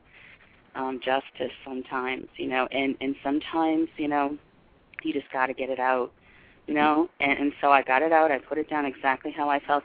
But at the end i Mhm. told how you know i found myself hey you know if people aren't going to like me for who i am today because i'm too injured or i have too many problems following me or i did this wrong or that wrong you know what? I, in my my isolation i found myself and i found a way to like my new self because i wasn't the same obviously after i'm brain injured you know i have things that go off in my head and i get Mhm. lost in conversations and I lose blocks of information and the words that come out of my mouth don't Mhm. always match what I'm trying to say. so I don't I don't look like a pretty picture in that way anymore. But um I learned to rebirth and love myself all over again. So that's how that's a happy thing. And to all my fathers, that really was just a collaboration of a lot of things I had to get out and put down on paper and I was actually going through the abuses I was writing and I was darned if I wasn't going to get it done. So you know, you've got one good line and another line that sounded horrible. So what I did is I just went right into it, and as he was doing things, I'd fit it into a story and kind of make a dragon with wings, so to speak, where I had to make it fiction because there was too much intensity, and so I kind of entwined my whole road of abuse in that book into kind of a fictional thing. But I've been told it's really good. It's very intense. I've been told some people couldn't handle reading it. Um, it, it does. I didn't I don't hold back when I write. You know, Mhm. my because of my brain injury, I was kind of cheating in a way writing. You know, my next book is more artsy. It is more. Um, I don't have very many good days to write. When I do, I just go at it, and I do really, really well. And um, you know, my friend Nat, my best friend, she is. Um, she's listening to the show, and I. Um, she really encouraged me big time, and she's an avid reader of very good authors, and she really likes this last book. So I'm actually starting to write like a normal writer and not just, you know, Mhm. bringing in everything in my life, which what I is what I had done the first two books. But if you can handle intensity, like I said, my brain injury, it, it's it can be a little um sensitive, but the end is happy. And to all my fathers, it's very tense all the way mm-hmm. through. So I'll be honest with you. And and the book you the book you have coming up, you're still working on it. Yeah, right? the virtuous woman. Yeah, my publisher's mm-hmm. great. You know, they took one, two, and it seems like they'll take anything I write. So I'm really happy that I kind of was going to try like a Harlequin or a Random House because it's really kind of I actually have some passionate in there, but once again, it's it's kind of twisted passionate where it's there's always got to be something a little bit going on in the background. But it's I'm really kind of surprised at how well it's coming out. But I am going to try a little bit more of a a publisher where I can get a little bit more media. But um, I'm I'm happy where I'm at. You know, I finished them. They're out there. Um, you know, I actually got through one book, which is a miracle. So, um, I'm I'm very pleased. I'm very pleased about that. You know, and now I'm out here and I'm doing this, and never ever thought I would do anything like this. You know, I would love to even, you know, even if it was once a week, come in and help. You know, co-host a domestic violence. You know, somewhere and Mhm. you know, try to look up new information and new things to add to it. Maybe sometimes if someone's afraid, you know, they'll they'll call in privately and we could help them or at someplace. You Mhm. know, that would be another thing I'd like to do. You know, reach Mhm. out, have something. But that's where I'm at right now. Okay. We are going to a, a little three to five minute break here. Um, you are more than welcome to stay along and, and continue chatting with us, or you can you can bail out if uh, if you feel yeah, I'm gonna have to go pick up my son. What time is it right now? Anyhow, I'm on the phone. That's the time the clock I was it's, using it's eleven eleven thirteen my time zone. I'm in Eastern Oh, okay. Standard. So that would be eight thirteen my time. Yeah, I think I'm gonna go pick up my son, and I don't want to start coughing on you. And um, I really, really enjoyed this. I hope I was able to, you know, give some some good, you know, feedback on on my life and maybe, you know, some kind of spiritual just- it's- uplifting out there. it's not a it's not a pleasant thing. People people do not want to think about this. They would rather pretend that it doesn't happen. But um, there are some parts of this world that that is not nice. That is not that is not uh, pleasant to uh, think about. And uh, that's what raising awareness uh, for for this kind of stuff is all about. To to get people to realize that some people's world is in shambles because of uh, things that people that should be loving them does to them. So Right. uh, we enjoyed having you on, and uh, Thank we you appreciate so much. you coming out. We yeah, did. Good luck to you. Oh, thank you. All right, thanks, David. Thank you, Justin. Mhm. Okay, bye bye. Bye bye. Oh, go ahead. Oh, y'all done? Okay, bye bye. You're listening to the Knights of Awakening here on Blog Talk Radio. Uh, it doesn't matter where you hear this podcast being played. It was originally recorded at Blog Talk Radio by the Knights of Awakening. Uh, you can catch our, our website at knightsofawakening.com. We have a forum there. We try to keep things current. Uh, we list our upcoming shows there and all of our past shows. So if there's a guest that you would like to check out, we have an archive there where you can check it out. We'll be back in five minutes.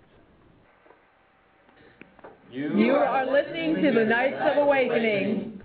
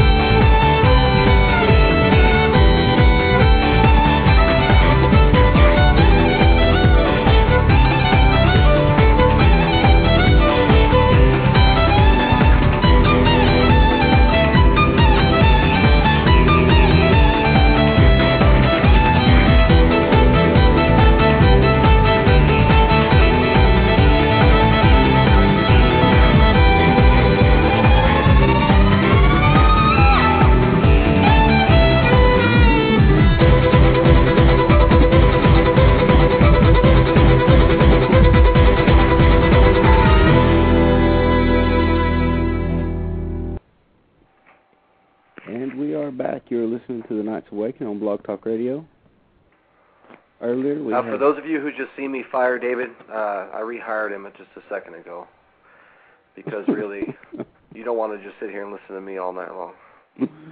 So, uh, David, take it away. David- take it away, Justin. David, David, you're lucky they love you out there. Oh yeah. We know, we know who their favorite is.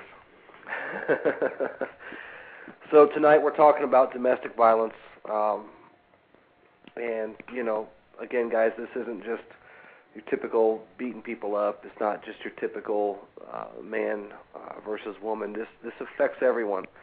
This topic is kind of a horrible thing to talk about, but but it's not something we need to hide from. It's something that we need to get out there. We need to empower people to understand. Uh, you know, a few things about this. Number one, what is it? How to find it? How to look at it? You know, how how do you know when when enough is enough? Um, you know, um, what kinds of things can we do about it, and how can we help people through this? Um, you know, and, and and honestly, these questions kind of David raised several other little questions um, that all are you know just as powerful. Um, so we just spent uh, spent uh, the first hour speaking with uh, a domestic violence survivor, um, and you know, David, it seemed uh, it seemed like she's still kind of uh, in a way dealing with this guy even after 15 years. Yeah, yeah, it's it's definitely a, a scar. Uh, if not an active situation, uh, we we never got into. She said she hadn't seen him in a while, but Mhm. that doesn't necessarily mean that you know, like she said, this stuff replays in your head. Uh, she can't she can't escape that prison that he's put her in because uh, because of the fear. Yeah. Yeah. Yeah, I mean, it, which which which just you know again shows that this goes much deeper. You know. Um, so we talked about some of these little subtle things, David, uh, that that go along with this with this cycle of abuse. Um, and again, guys, this this uh, and I keep saying this, but but this isn't just uh, you know for ladies. No. Men deal with this type of thing too, and of course, whether it's men or women, children are are ultimately caught in the middle of this kind of thing. Um, you know, so uh, the first thing we talked about, David, was was the economic abuse. Okay, um, you know things like preventing them from getting a job or keeping a job, um, making them ask for money, making them beg for money, Mhm. um, as if you know you're the only source of, uh, you know. Oh, and it gets it gets worse than that, man. I mean, Oh, oh, it does. uh, think What of some the, other things the you can think pimp and the prostitute situation. Yeah, know. yeah, I can get to that. hmm That that is very abusive, and they they see they see that as some kind of entrepreneurial, you know, uh thing where the the women is the women is going out there and hustling, trying to make money for herself. No, it ain't it ain't quite like that. Sometimes sometimes she's uh she's made to do that by uh by her would be boyfriend or husband. hmm So how do we uh, how do we identify these? Let's focus on economic abuse first. How do we, David? How do we identify this in our in our loved ones or friends who may be going through this type of thing? How do we pick up on this? Is are, are, are there some things we can look for? Is some things we can do? Well, the fir- the first thing that would be an indication to me uh, that there's an abusive situation is that you catch yourself wondering if there's an abusive situation. Uh huh. you know, if if you're sitting there being like, you know, I wonder if he's smacking her around a little bit too hard. You know, that's a no-brainer. Right. You right. know, you're saying, whoa, you know, you know. but that's the obvious sign, right? Right. Or I mean, I, you know, the bruises and broken bones are, are. I mean, those are usually the most obvious things to find. Um, mhm. But but let's focus on let's focus on each of these little subtle things like like economic, um, oh, the yeah. economic piece of the of the abuse. How do we how do we identify this in a friend or loved one who may be going through this? Well, there would be telltale signs of someone that's being made to do something against Mhm. their will. Mm-hmm. You know, obviously nobody likes to go and beg money to pay their power bill. You know, Right. and if it's always the the same person, you gotta you gotta wonder, you know, if uh if they're not being being told to do this, and you know, th- if they're your friend, uh you need to talk to them, you know, and find Mhm. out find out the situation, and see if they themselves realize it. You know. You know, we got to be careful here. Um, I really feel like we got to be careful because there are some there are some families out there and some cultures that that are not abusive. Um, that, that where where um, the mom or the dad uh, just flat out does not handle the money. They they they don't want to handle the money. You know, they leave that burden onto the the other partner. Um, so you know, I just want to reiterate these things we're telling you guys are aren't aren't always a telltale sign, but but they're things that we should be looking for. Um, these little subtle things. The easy things are, are, are, are they come easy. We see somebody come to work with a bruise on their face or whatever. Either they got in a slobber knocker at a bar or they got beat up by somebody. You know, um, you know, and of course there's you know there's the old cliche. Oh, I fell down the stairs. No, if you fell down the stairs, you'd have you'd be in a cast or something maybe. You know, I've I'm kind of embarrassed to say this, but I've fallen down my stairs a couple of times here at my house, and I've never got a bruise on my eye. You know, so. Uh, but the economic thing, you know, uh, say for example, uh, for me, if if my daughter was 17 years old and she had a job, she worked at McDonald's or something, okay, and uh, you know, yet she never had any money um, or nothing to show for it. Um, yet her boyfriend always had nice gold chains and things like this. Does that necessarily mean that he's making her give the money? No, but it could be. It could be one little indication, you know, um, at the start of something, you know, uh, or it could be that she just, you know, wants to buy the guy all these things. Yeah, she's asking me for money. Okay. Mm-hmm. Um, but but you know there uh, things like um, I want to try to use some examples that, that I've seen personally uh, without giving anybody's name away. Uh, so I got to be kind of careful. So bear with me for a minute. Well, while you're thinking, Justin, I can name a near abusive situation that I was almost in one time. Okay.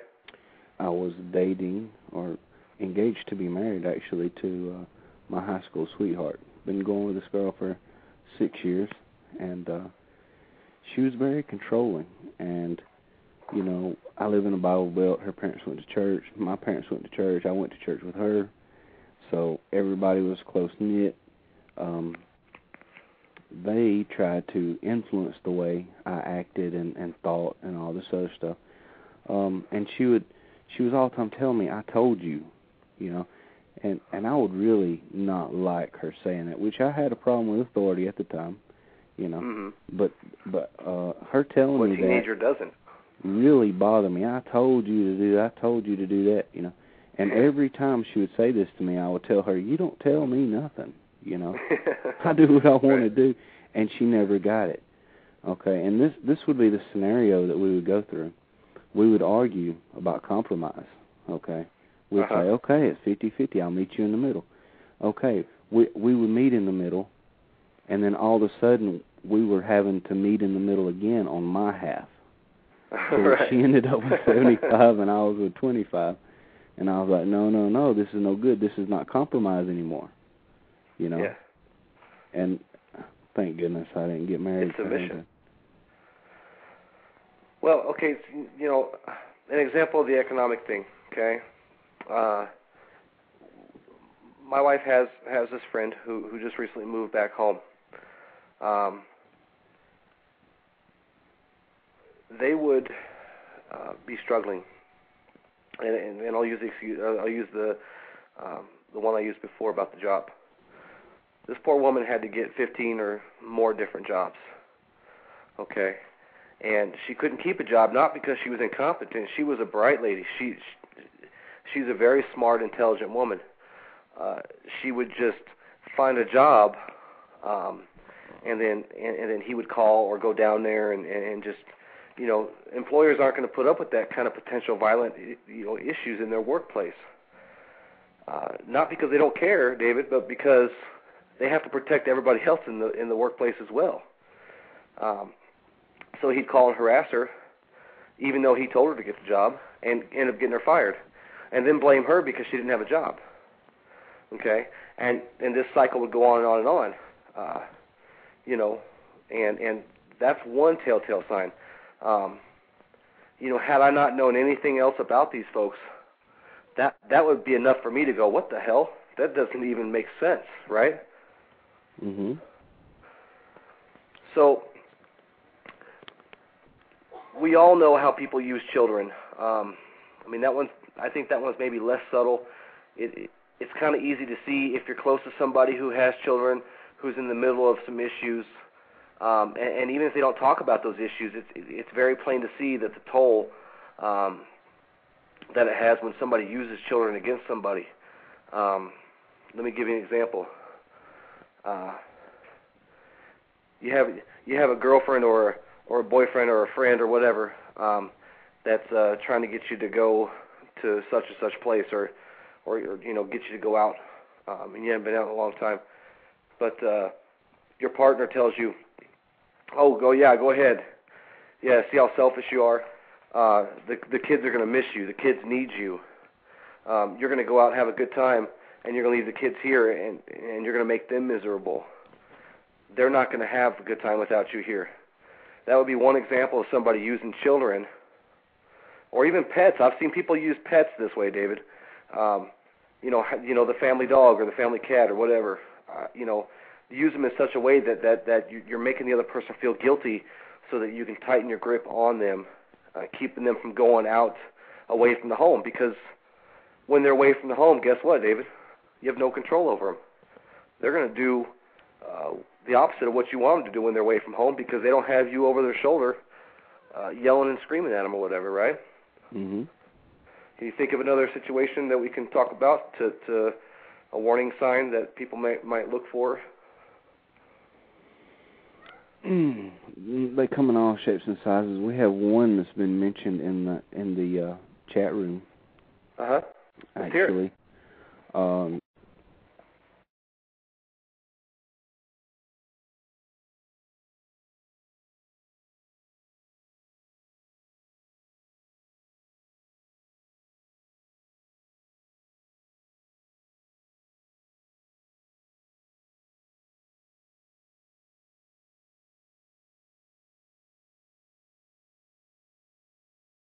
type of relationship.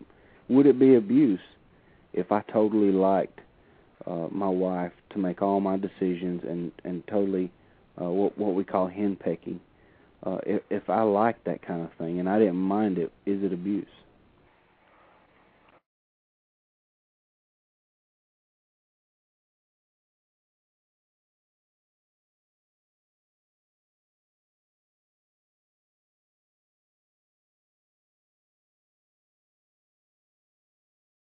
Sure he's Hey, David. there. You go. David, uh, I hate to break this to you because Mhm. you just wasted about five minutes of oxygen, but none of us heard most of what you said. You cut out on us all pretty bad. You cut out on me, buddy.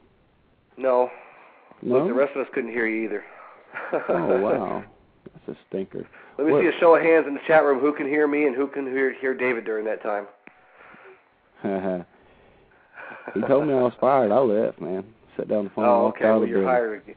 You're Oh. hired again. Okay. But uh yeah, I've seen some some good ones. Uh uh Alethea um talked about uh, you know, if you if uh you leave with the kids I'm gonna kill you. You know, if you you know, people use use kids, they're a very powerful tool because guess what? We're all very, very attached to our children. Um I, you know, I don't think there is any, anything that we wouldn't do for our children, right? I mean, we can agree on that. Mhm. Good. All right. They're saying they can hear me now. That's good. I don't know. I don't know where it cut off at, but uh, it was really good material in there. It was probably probably my best Pretty- 30 seconds of the whole show. I'm just sad that you guys missed it. Pretty much the whole thing. I was hilarious. we'll have to we'll we'll have to we'll have to catch you at another golden moment where you're going to cut out on us. All right. So so isolation.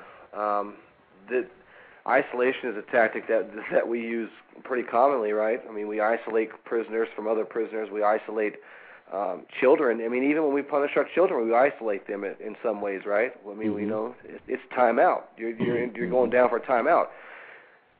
You know, you better sit there, be quiet, don't say a word. Well, well You know, be you done got yourself in trouble. You're going to sit there for five minutes or whatever. You know, th- these these are all all things that people. I mean, these are all ways that we use to control people, good or bad. You know, um, an example that I can think of, David, uh, for isolation is is somebody that uh, controls what you wear, controls what you eat, controls what you see, controls what you read, all these types of things.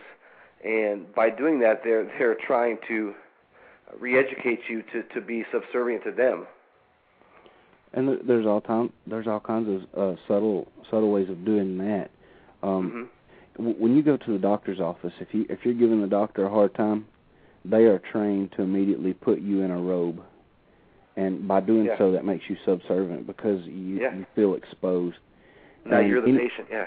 Anybody that is that is keen on manipulating you, they they will use these subtle changes in uh, uh, the environment to to to change to ch- to get rid of your momentum. Okay, you've built up this this you know this mental train, and if they change one little aspect in an environment, then uh, a lot of times if you're not paying attention, that will just totally negate all of that momentum that you built up. Police officers are trained to do this. Okay, they will take control of the conversation because they want control of the conversation. They will give you control of the conversation when they want you to have it because they are pulling something out of you. If, if you're being uh, resistant to what they're wanting, they're they're going to make you uh, prop on your car, walk a line, do some of this other stuff, and all this is, is done in order to uh, have control of of the situation. Right. hmm Uh, like you were talking about with the training about uh, looking away the floor. Yeah. I don't know if we covered all that on the show. No, no. I think I think I was didn't. freaking you out with it offline. Okay, right, right. Okay, so let's don't go into that. But anyway, you know, there, there's lots of things that you can do right there on the spot. Uh, kind of like a Jedi mind trick, waving your hand, you know. But Yeah. you, you have to you have to move them around, make the make the environment seem different, you know. Wh- Whether it's uh, if you're in an argument, right? If you're in an argument and you're arguing with somebody, if you walk away from the argument across the room, okay, that automatically gives the impression if they follow you for some reason they now feel like they're on your turf just because you Yeah. walked across the living room. Right. Right. You know, which is Right. both of your living room, you know. Or if it's Right. outside they walked across the yard, it doesn't matter. But in the mind that seems to translate as you're on my turf now, I have the upper hand. You know, when when when in reality it was nothing, it was a few steps. Right. Let me uh let me give you another real life example. Um Mhm. I hate I hate picking on this couple. Um but but but uh this guy probably hits every single one of these and and to me it's obvious. But but I've been trained to to to to, to see these things very clearly. Um whereas, you know, some people may not uh, pick up on the on the cues, but but mostly because I've probably seen this stuff in my own life um growing up. Uh I picked up on these cues like um there would be times, David, where he would make her dress in such a way that she wasn't even fit to be outside. Okay, and and and and take that for how I said it because that's exactly how it was. Um, he would make her dress this way in front of her son. Okay, um, he would. Uh, she was allowed to talk to to my wife, and that was pretty much the only person she was allowed to talk to. She had to ask permission to call her mom or her family. She had to ask permission to leave the house. She had to ask permission uh, to do just about anything. She even had to have permission, David, to discipline her child, discipline her son. So, so what he's doing is he's isolating her from her child, uh, and isolating her from everybody else that that, that he feels uncomfortable with. Mhm. Um, you know, um, and it, it it's a very powerful effect because uh, they don't want to get out of line. They don't want to they don't want to rock the boat. Mhm. You know, because some severe consequences can happen. Um, so uh, let's talk about uh, intimidation. That's a pretty easy one, right? Oh, you're good. Um, huh? What? Intimidation. That's I said you're good at that one. uh, no, I'm not. um, intimidation is very, very, very easy thing to to pick up on. Um, we've Mhm. all been intimidated in our lives by one thing or another. Let's go Mhm. back to the police example. Um, we all have in our heads that that that that that that if the police are stopping us, we kind of freak out. We're intimidated by those red red and blue lights. It's not because they're bad people. It's just because somehow along the way we've picked up this this way of thinking that oh crap, I'm being pulled over by the cops, and you get all kind of freaked out a little bit. You know, most I'm most intimi- people do. I'm intimidated by that tick tick tick tick tick sound uh, the uh, uh, little electric thing makes when they're getting a hold of you there. Oh, the taser. Oh yeah. Yeah. Yeah. The bite's a lot worse than the bark, my friend. Yeah. Trust me on that. Yeah, I was watching. I was watching Cops, man. It I think like this- Alicia can probably vouch for that too. The bite's a lot worse than the bark, even though the bark's kind of kind of scary. I was watching Cops, man. It was like this big guy. He had 32 inch biceps, man. Big old boy, been eating cornbread his whole life, you know. and uh, I mean, he had done mopped the floor with like two or three cops, and uh, finally, finally, one of them got the taser out and popped him, and popped him with it, and uh, immediately out of his mouth, all right, all right, you got me. He Mhm. put he put his own arms around his mouth, but he could he could have taken out a whole football team, man. yeah, I mean, this was right. just a huge guy, and they popped him, and he quit. But anyway, back to the uh, intimidation. There's lots of ways of, of intimidating too, Justin. Sure. Uh, oh yeah. pers- personal space. You have this imaginary bubble around you. And if I step too close, I don't have to raise my voice.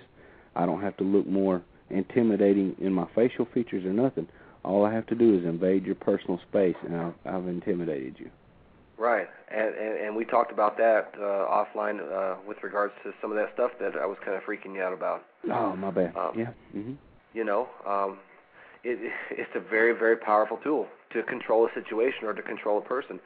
Um, and, and again, it, the techniques are neither good or bad, um, but in this case of domestic violence, it's, it, it, it's not being used for a good purpose. Mhm. You know, um, and I don't care even if you're deluded, even if you're you're just so deluded and mentally uh, screwed up that you think that you're doing that person a favor by isolating them and by by intimidating them. You're not ever doing them any favors. You know, Mhm. um, you know. Uh, let's take let's let's use a really common example. Uh, we all kind of worry about the welfare of our of our children. Mhm. You know, it's something we think about all the time. Mhm. Yet, am I going to lock my children up uh, all day long in the house because I'm afraid that, um, you know, they might get hit by a car or get bit by a snake or or Mhm. whatever? I sure as hell want to. Mhm. I want to. You know, part of me wants to lock them up and and and that way we can all be, you know, safe inside the house. But is it is it the right thing to do? Of course not. Of course not. I'm doing them more harm by locking them up in, in the name of keeping them safe uh, than I am letting them out there uh, and being exposed to some of these things that that, that they're going to be exposed to one way or the other. Now, you now know. here, here's a different type of uh, intimidation, Justin. Uh-huh. Besides besides physically threatening you, uh, if I was in a relationship and you know me and uh, the girl was getting in an argument, uh, I could say something like, you know, you fat, ugly, whatever. Nobody's Uh-huh. gonna love you. Right. Th- that name calling and reminding you how difficult it would be, you know, or the illusion thereof of finding Right. someone else is it's like setting a hook in you. And if Yeah. you let Oh, yeah. if you let those words have power over you, you know, they will control you if you buy into that logic. But uh what you got to remember is is why is this guy trying to hang on to me so bad? If he if he's trying to plant hooks, why does he want me? I can't be that fat or ugly. You know, if he if he's willing to go through the trouble of being manipulative, uh, certainly someone else that wouldn't be manipulative would like me. You know, you got in a Yeah. relationship in the first place. If you can get in one, you can get in another. But uh, those kind that and and people try to hold people down like that too. Uh, this isn't really so much as intimidation. This bleeds over into another big area where let's talk Yeah. about empowerment. Okay, a lot of Empowerment. our yes. a Yes, lot of our well, show. Well, we want to talk about how how to recognize this stuff, and and, and guys, you know, David and I are not are not, are not experts at this. Um, No, you know, these are just things that we've seen. This is just stuff we've seen and stuff we've experienced um, firsthand. None of this stuff is all inclusive. Um, just because somebody holds all the money doesn't make them an abuser. However, it's something to look at and something to to kind of ponder on and say, should I ask? But but but now that we know how to see this stuff, let's talk. You, you, you're right, David. We need to talk about how how we can make a difference here, how we can change these things. Mhm. So I'll let you start. Okay, empowerment. Uh, with power comes the ability to to do whatever you want. Uh, your will is your power. Okay, so a lot of times in abusive situations, uh, to keep you powerless, what they're going to do is they're going to try to hold you down. They're going to try to uh, undermine anything that you have going for you. They're going to try, like the isolation he was talking about. They're cutting you off from your friends. That is power, okay? Because you draw strength from those resources. So I'm gonna, they're gonna, the the the person is gonna cut you off from your friends, all any any kind of link to any kind of power you got. They're gonna they're they're gonna separate them, make them mad at you, or they're gonna tell lies about you, try to try to make you look bad to them, to where they don't they don't like you anymore. And on- once they have you by yourself, okay, then they're to start working on you in other ways, uh, or in the meantime they'll be doing all this other stuff. Um, I have one uh one friend. They they are a couple. I shouldn't say one friend. I have two friends. They are a couple. And for the longest time, he did not want his wife to have a job or have driver's license or go to school. Now she wanted to do all these things. She was very sincere about the relationship. He was a little bit worried that she would uh, find somebody else. Okay, so eventually, um, she talked him into letting her get driver's license and go to school and get a job, and she's doing all this stuff, and they're still together. Matter of fact, they're getting married. They're coming up getting married, and I guess he has learned his lesson that she's she's not going anywhere.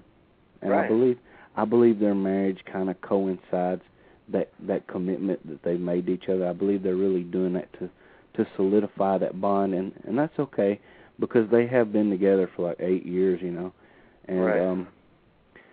So he's really gotten out of it. I guess he would be a reformed abuser, but but Mhm. back uh, maybe like you know five six years ago when I knowed him, he he was not that, that not that good of a guy.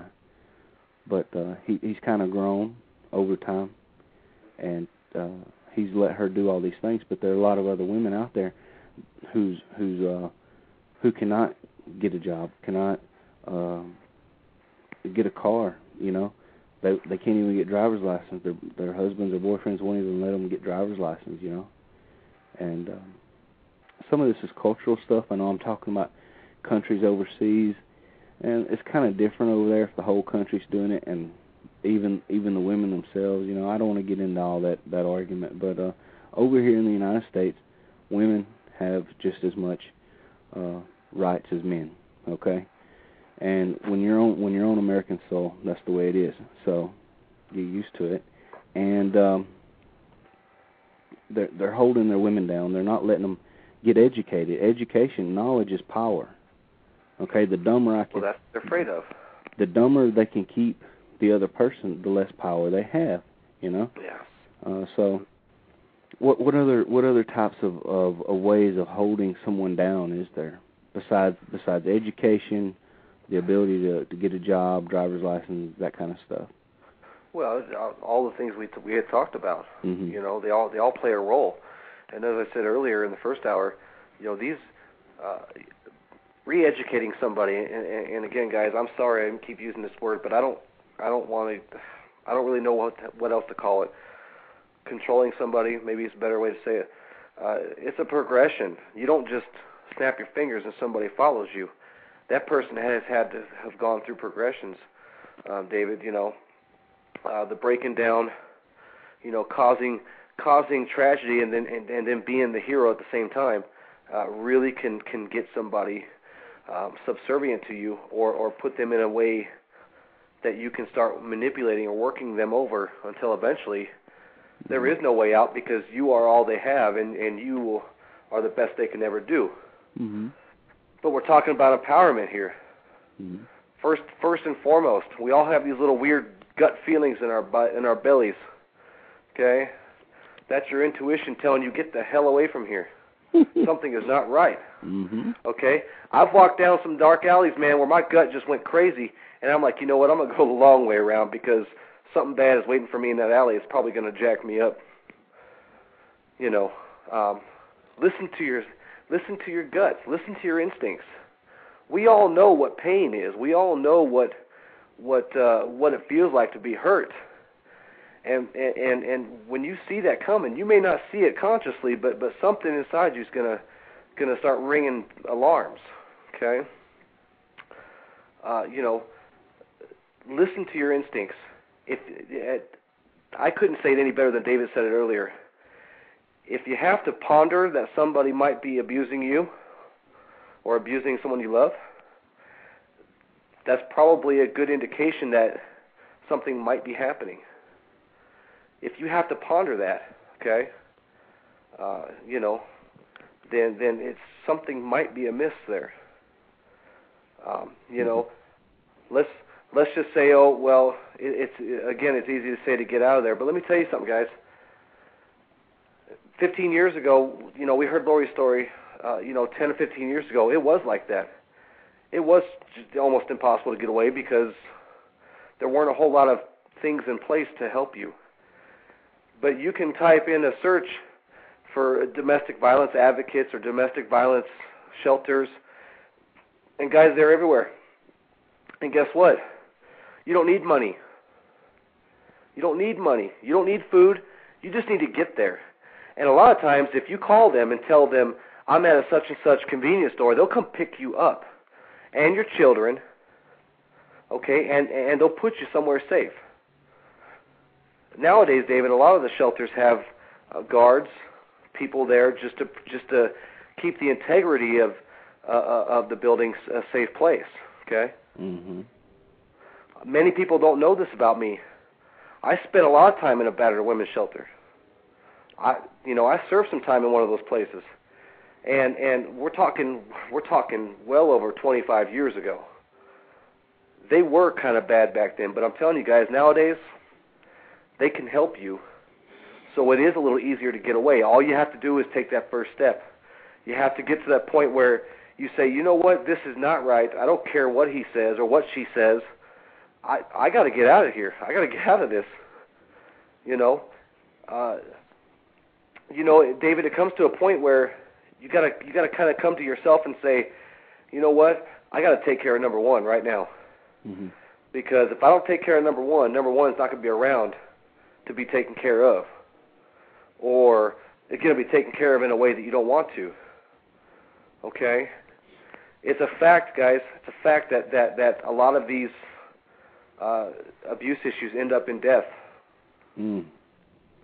They end up in debt. It's just a fact. It's just a it's just a fact of it. Um, you know, they waited too long. Uh, you know, he's to change or she's to change. Bullshit. Get away from these situations. They are not to change.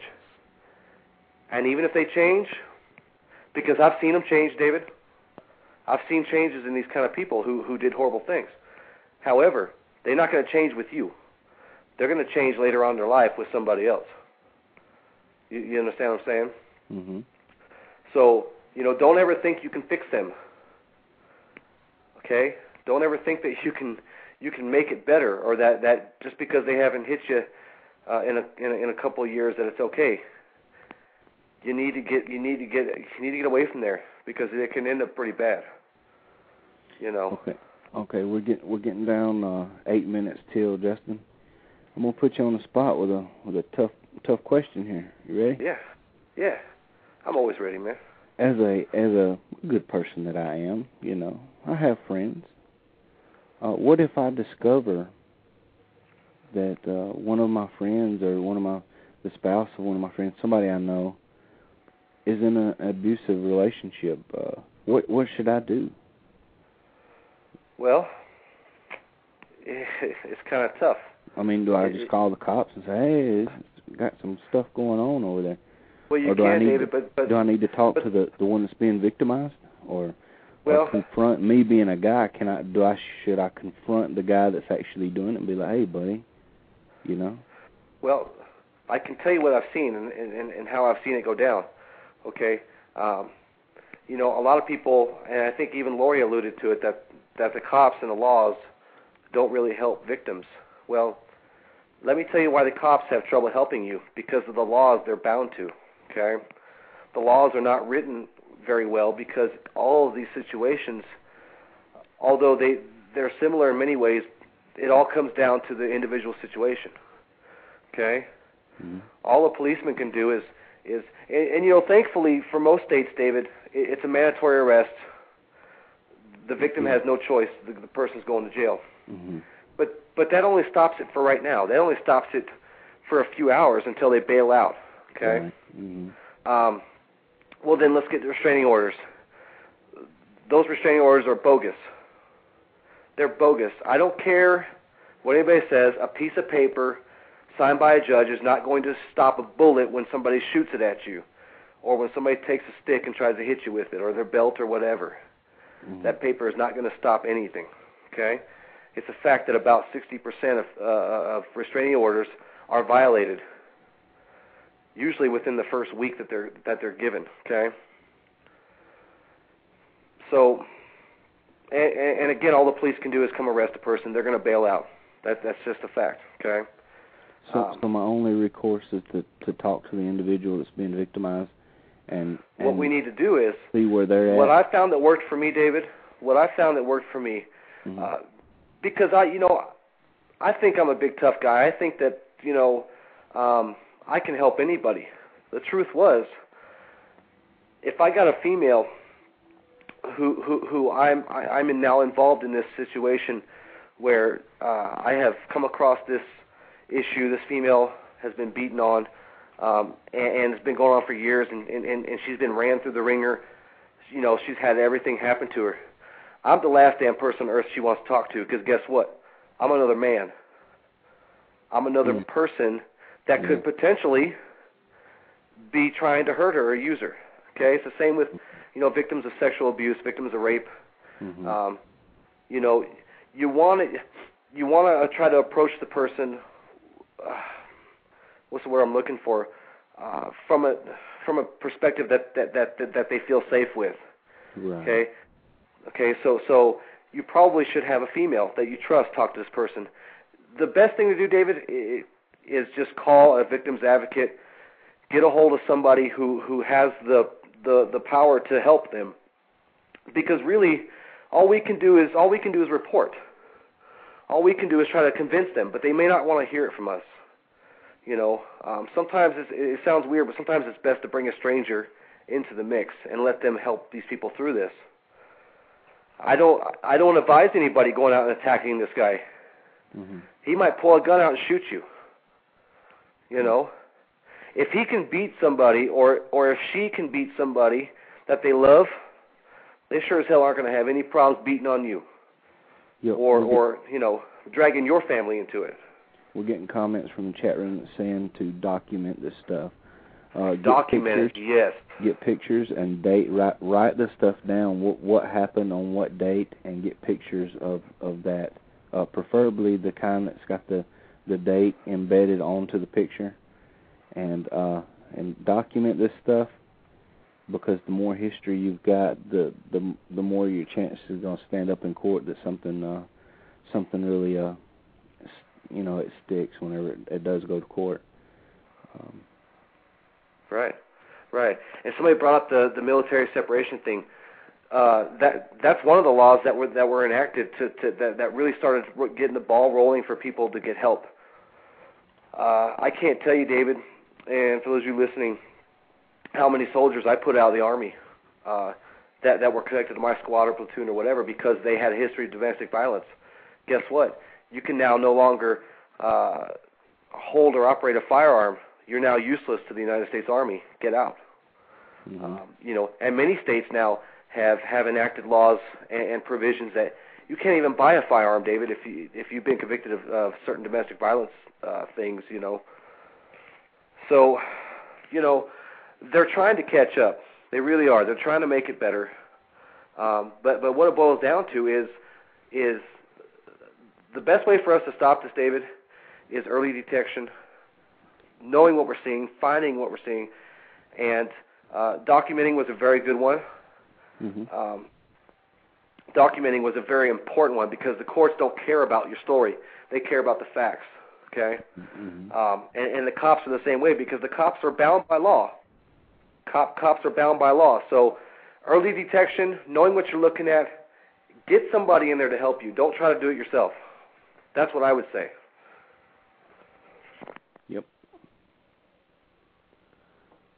So, um, a very good, very good conversation tonight.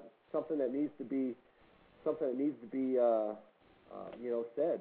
Something You're needs to be muffled. out there. There you go. So, any, any final, any, any final words, my friend? No, I believe I believe time's up, dude. All right. Uh, catch us next week, everyone. Friday. Um, check the webpage, niceawakening.com, for for uh, our upcoming shows. Um, get a sneak peek of some of our guests.